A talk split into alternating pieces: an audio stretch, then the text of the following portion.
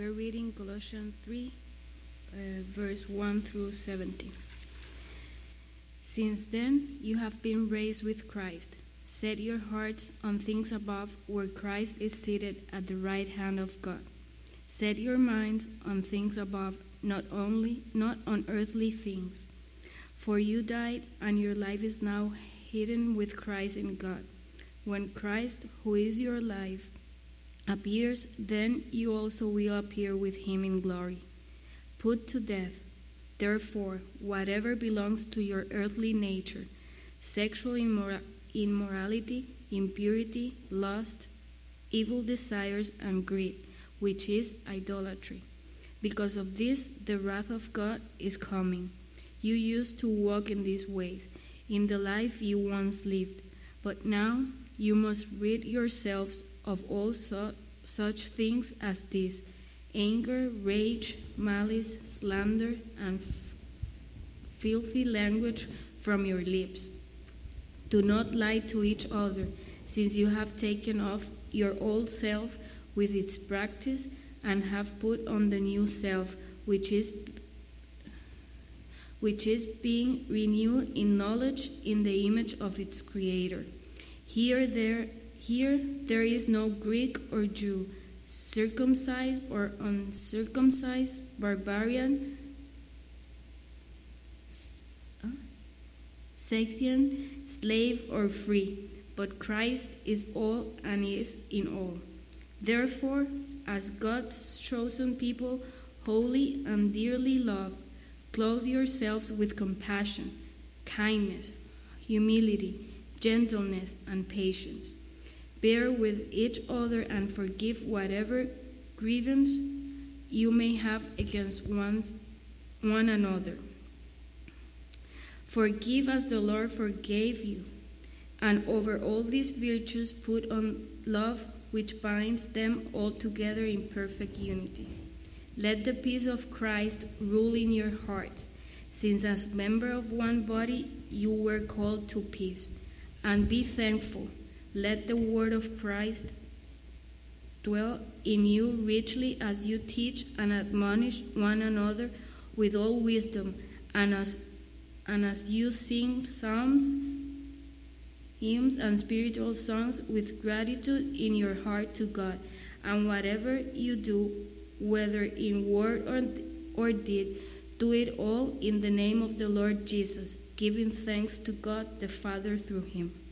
Amen. Amen.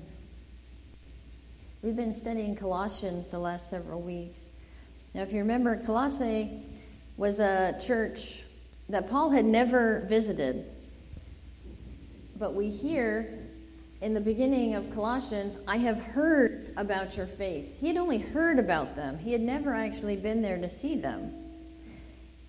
And he also heard that they were starting to be swayed by false teachers. They were being deceived by a false gospel. The false teachers were trying to undermine the deity of Christ by saying Jesus was just a man who did good things. And the false teachers were talking about knowledge as the supreme force in the universe. Just get smarter, just get more knowledge. That's what makes the difference in your life. Jesus was just a man. And so Paul's writing to them and saying, don't forget what you heard about Christ. Don't forget about your faith in Christ. And so the first two chapters were all about who God is, who Jesus is, what God is doing through Jesus, and what Jesus is doing through them. And now at the start of chapter 3, we see Paul shift from doctrine into action. He says, okay, now I've told you all these things. I've reminded you of all of these things. Now, this is where you have to do something. Now, if we went around the room this morning asking, what would you change about yourself? I think we'd get a wide range of answers. I don't think any of us think we're perfect, although maybe some of us do, I don't know. But maybe we'd get things like, well, I want to be more positive.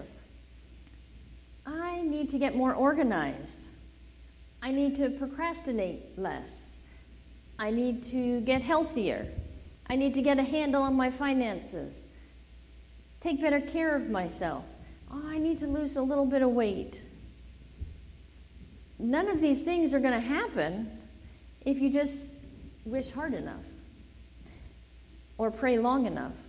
If you want to lose weight, you have to change your eating style. You have to change your activity level. If you want to get more organized, you have to start making lists of things. You have to do something. And that's what Paul is writing about in chapter 3. He gives us 3 things that we need to change if we want to see change in our lives, if we want to be transformed. The first thing he says is you need to change direction. Remember, you were raised with Christ. Set your heart on things above. That's where Christ is seated, at the right hand of God. Set your minds on things above, not on the things of the earth.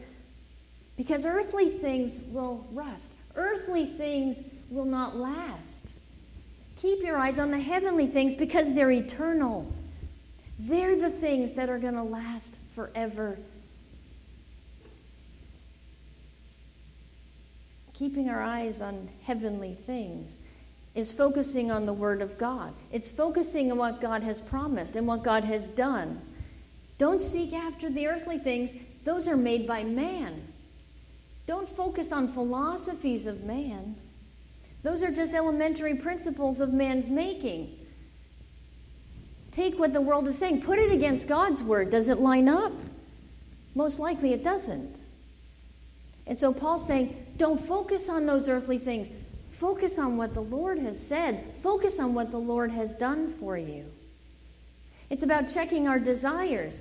Setting our heart on things above is, what are we really desiring? What do you desire most? Is knowing Jesus more at the center of your desire? And then Paul takes it up a notch. Don't just set your heart on things above. Don't just set your heart on eternal things. Set your mind on things above. The mind is where everything starts. That's where our actions will start. It's kind of the powerhouse, the control of everything we do. Let pleasing Christ be at the core of your commitments. Let becoming like Christ be the heart of your ambition. Let bringing glory to Christ be your deepest and most consuming passion. And we do this by putting to death our old humanity. Paul's already reminded us again that we've been raised to new life. We've been moved from darkness to God's kingdom. And we've been moved from death to life through Jesus. We've been freed from our bondage to sin. And yet we still live on earth. We still live in human, earthly bodies. We still have to deal with sin. It's not enough to just recognize it. We know we do bad things, but we actually have to cut sin out of our lives. We actually have to put it to death.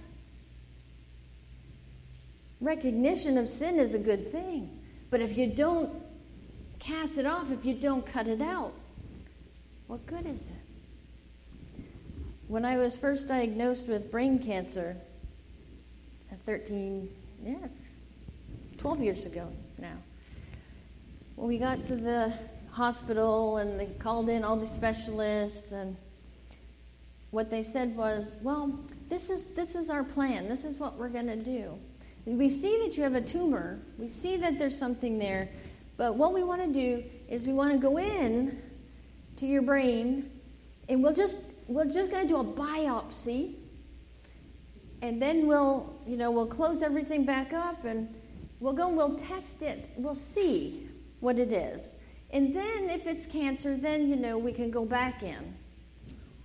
Really? So if you just are going in once, why don't you just cut it out? That's what it is with sin. Don't just say, oh, yeah, I did this, I do this, I know it's bad. I know it's bad. No. Put it away. Put it away. How do you do that? Focus on your motive. Because all actions start out as desires. and desires are born in our hearts. Wickedness comes from our heart. Jesus said that. The words you speak come from the heart. That's what defiles you. For from the heart come evil thoughts, murder, adultery, all sexual immorality, theft, lying, and slander. What's your motivation for doing the things you do? Don't put yourself in tempting situations. If you have a problem with alcohol, don't go to bars. If you have a problem with lust, don't channel surf. Don't sit in front of the computer mindlessly going through websites because the temptation's going to pop up before you. Don't put yourself in tempting situations. If you want to change, you need to first change direction, which means running away from sin, not running to it, or just sitting there and letting it find you. Change direction. Run into the arms of God. As Paul said in verse 7, you used to walk in these ways. That's the life you once lived, but you're dead to that now. Now you're alive in Jesus. Stop chasing after your desires. Stop chasing after the things that you want instead of the things that God wants for you. Move in the direction of pleasing God instead of yourself. The second thing that Paul tells us is change your attitude. Rid yourself of things like anger, rage, malice, slander, and filthy language. Now that you've changed direction, you need to change your attitude.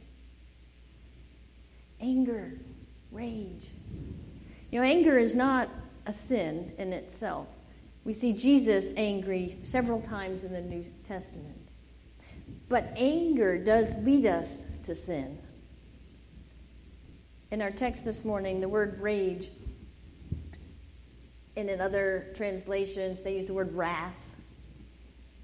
That means getting revenge.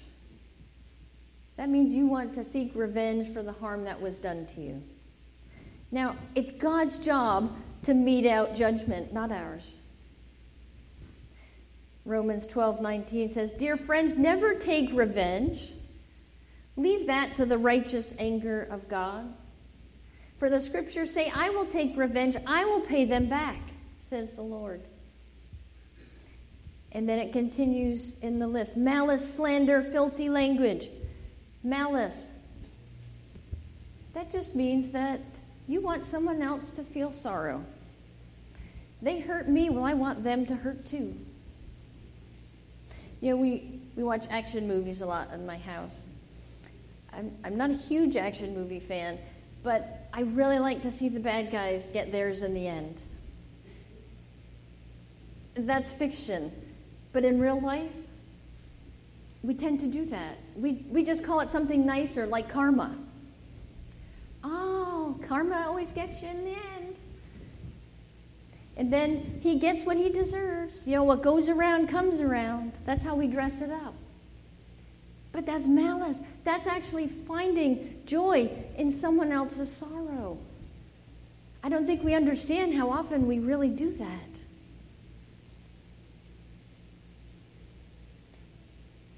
Paul says that's not part of our new life. That's part of the old you.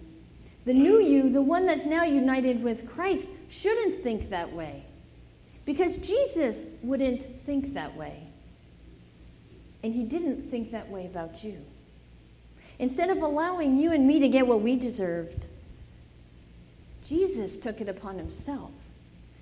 He found no joy in us getting what we deserved. He stepped in and said, "I'll take that for you." And then Paul finishes up his list of bad attitudes with slander, filthy language. Slander, that means putting people down. That means insulting people or speaking harshly to another person. It's telling lies. It's gossip, which sometimes we dress up as prayer requests.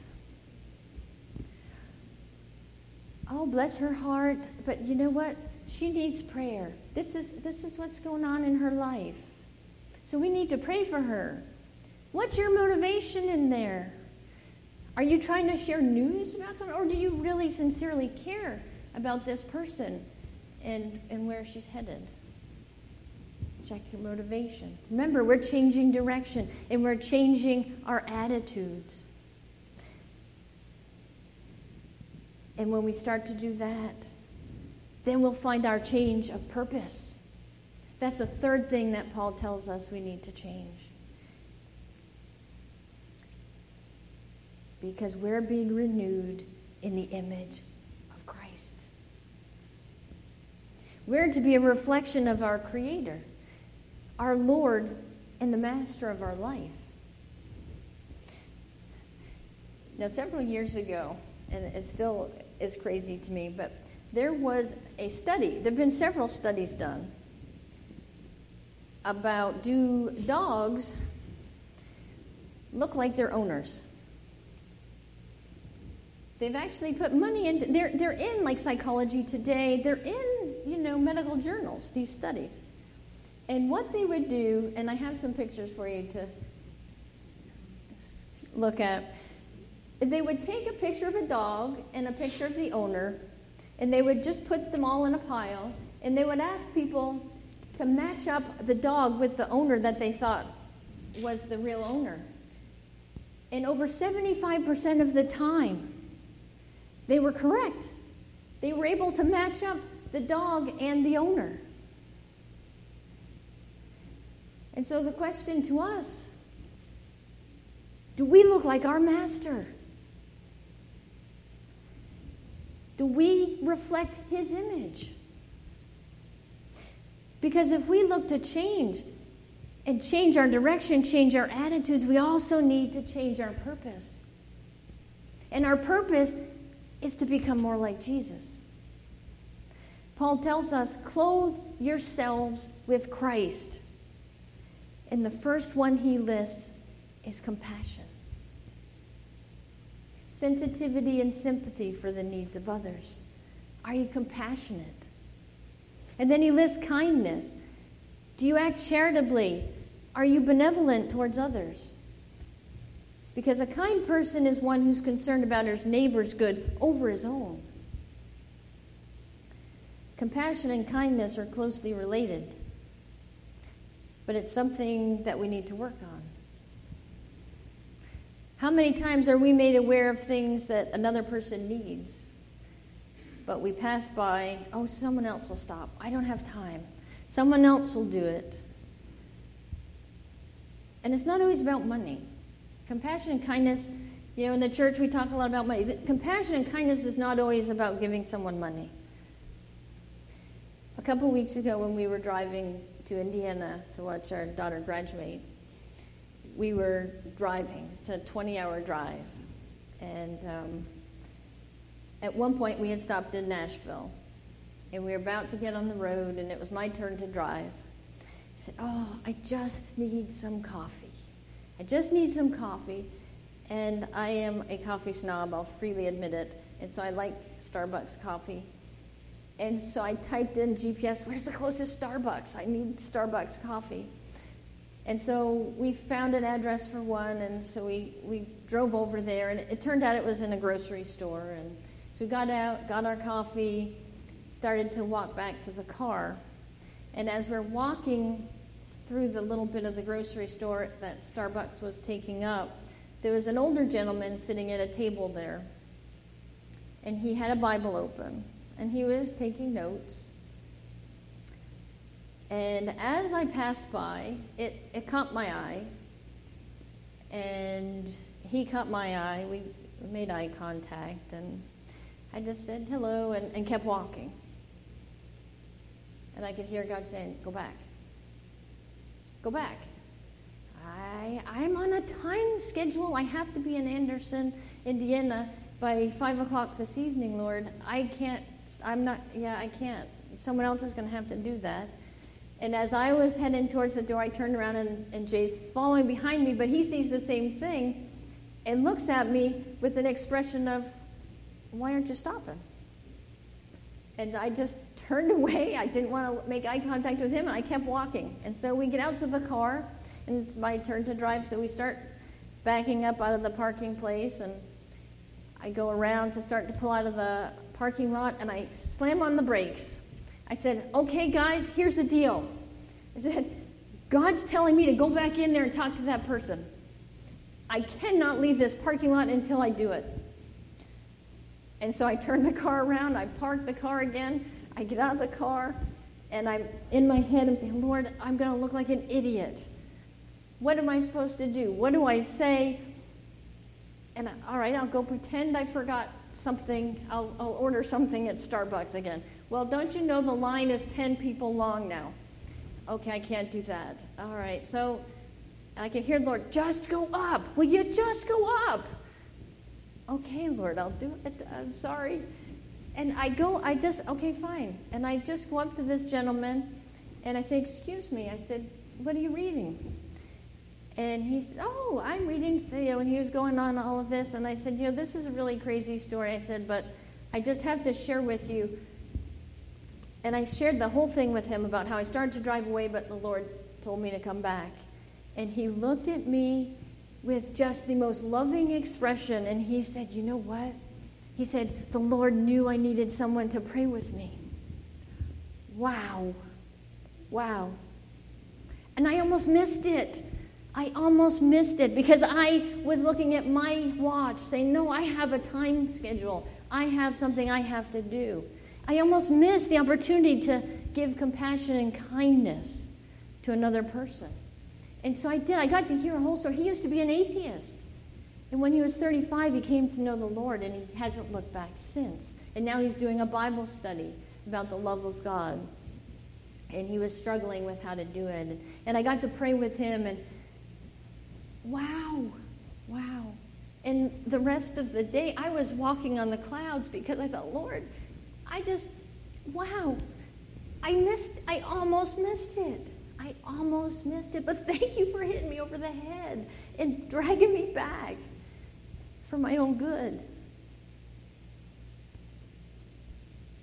It takes humility sometimes. We have to be humble. That's not saying that we're better than anyone else or that we're less than anyone else. Humility is about not thinking less of yourself, but thinking of yourself less. And then there's gentleness. Some translations use the word meekness. That's just giving up your rights to be correct all the time. Set aside your rights. Don't demand that you be satisfied. But for the sake of good, let others have their way. You know, meekness is the exact opposite of rudeness and abrasiveness. Meekness is willing to suffer injury instead of letting it be inflicted on another. And meekness is not a human quality. It's a Holy Spirit quality. That just doesn't come naturally to us. And then patience. Putting up with people that irritate us. That's really what patience is. It's holding back. It's restraining yourself from becoming upset or speaking harshly to someone. Whether it's your spouse, your child, coworker, doesn't matter. You know, each of these qualities is listed as something that we need to put on.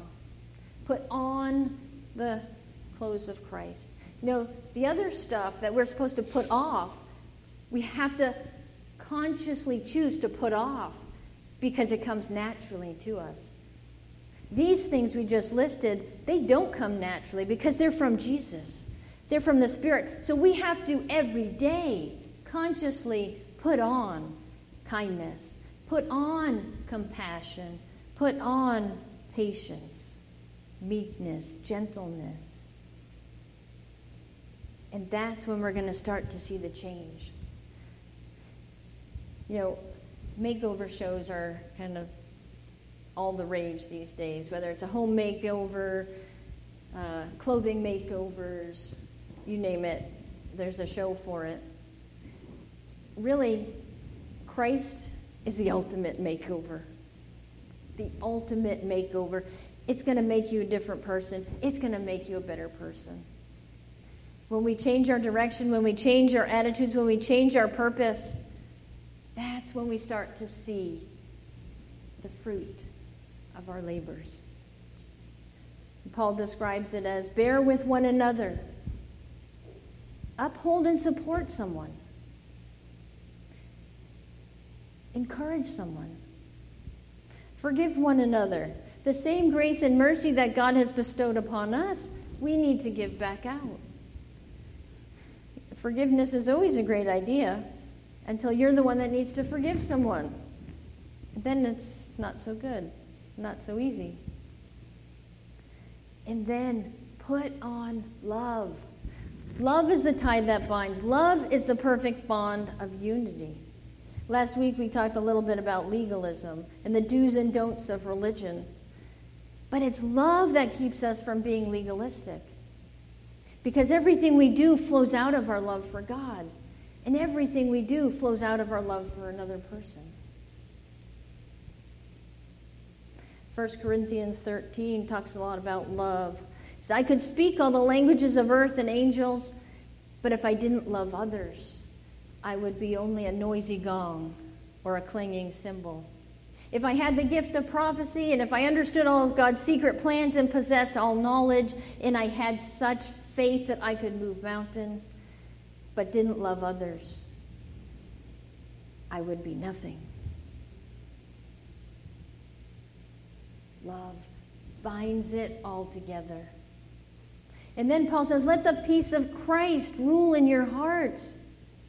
Before Jesus ascended to heaven, he said, my peace I leave with you, my peace I give to you. Let not your hearts be troubled.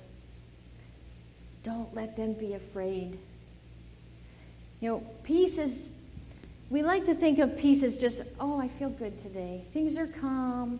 Everything's good. That's not peace. Peace is that inner sense of tranquility, knowing that you're right standing before God. Peace is knowing that you're secure in your position with God. It's knowing that you're safe in Jesus Christ. That's where true peace comes from. There's a bumper sticker out that says, K-N-O-W, Jesus, K-N-O-W, peace. But no Jesus, N-O Jesus, then no peace, N-O peace. And that's the truth. That's scriptural truth to that. Because when we fight against God, when we're at war with Him, we don't have peace. When we come to Jesus for forgiveness, we know who we are in Him. We know our salvation is secure, and we can face whatever the world throws at us. When we're clothed in Christ, we have peace because we know that all things are under His control. And Paul keeps going. He says, let the message of Christ dwell among you richly. If we want to experience change, if we want that joy of transformation, of new life, if we want to change direction, change our attitudes, and change our purpose, we need to be in the Word. And that doesn't mean we just let the Word in occasionally like we're a vacation spot. That means the Word has to take up permanent residence in us so that it can shape our thoughts, so it can shape our feelings, direct our decisions, and guide our lives. When the Word dwells in us, that's when we'll begin to see change. Are you struggling with temptation? Then get in the Word. Are you struggling for a decision that you need to make, but you don't know where to go? Get in the Word. Because storing up the Word in our hearts, it gives us purpose. And Paul finishes up with 17. And whatever you do, whether in word or deed, do it all in the name of the Lord Jesus, giving thanks to God the Father through Him. Why do we do what we do? Is it to get a pat on the back? Is it so we're praised by others? Or are we driven by the reward and praise of our Heavenly Father? when everything we do is done in the name of Jesus, we realize his constant presence in our lives. He's with us wherever we go, if we let him. He's a gentleman. He's not going to force himself on you. As we finish up this morning, there's one more thing that Paul tells the Colossians to do. Verse 15, be thankful. Verse 16, singing to God with gratitude in your hearts. Verse 17, giving thanks to God the Father through Jesus. The key to making a change in our lives is trusting God enough to allow him to work in your life. Do you trust God with your life? With every area of your life? If you want change, seek Jesus. Make him Lord of your life. Cast off the old stuff. Let God have your life. Pursue God's agenda, not your own. Quit fighting God. Allow him to change the direction of your life. Allow him in to change your attitudes. Allow him in to fulfill his purpose for you. And then you'll put on kindness. You'll put on compassion and humility. And most importantly, you're going to put on love. What image do you leave with people? When you interact with people, and you leave, what image do they have of your master? Would they be able to look at a picture of your qualities and a picture of the qualities of God and match them up? Do they see Jesus, or do they see something else? Challenge yourself this week to open your heart to God's peace. Stop trying to do things the same way you used to do them. This quick illustration. When Paul says you're a new creation and the old is gone, think of it as a building, a concrete building that has been demolished. They've just taken it, it's just rubble on the ground. Do you ever see them start to rebuild the new building using the old stuff? No. So you're a new creation. Stop going back to your old ways. Stop taking the stuff from your old life and trying to make it fit in your new life. It's not going to work. God's given you new life. Take it. He's given you new tools. Use them to change your direction, to change your attitudes, and find your purpose in him. We're going to close out just a little differently this morning. I want you to just sit, just come to the Lord. What do I need to change, Lord? What is it that I need to bring to you? What am I not giving to you? Just take a few minutes during this song. Just reflect on where Jesus is for you.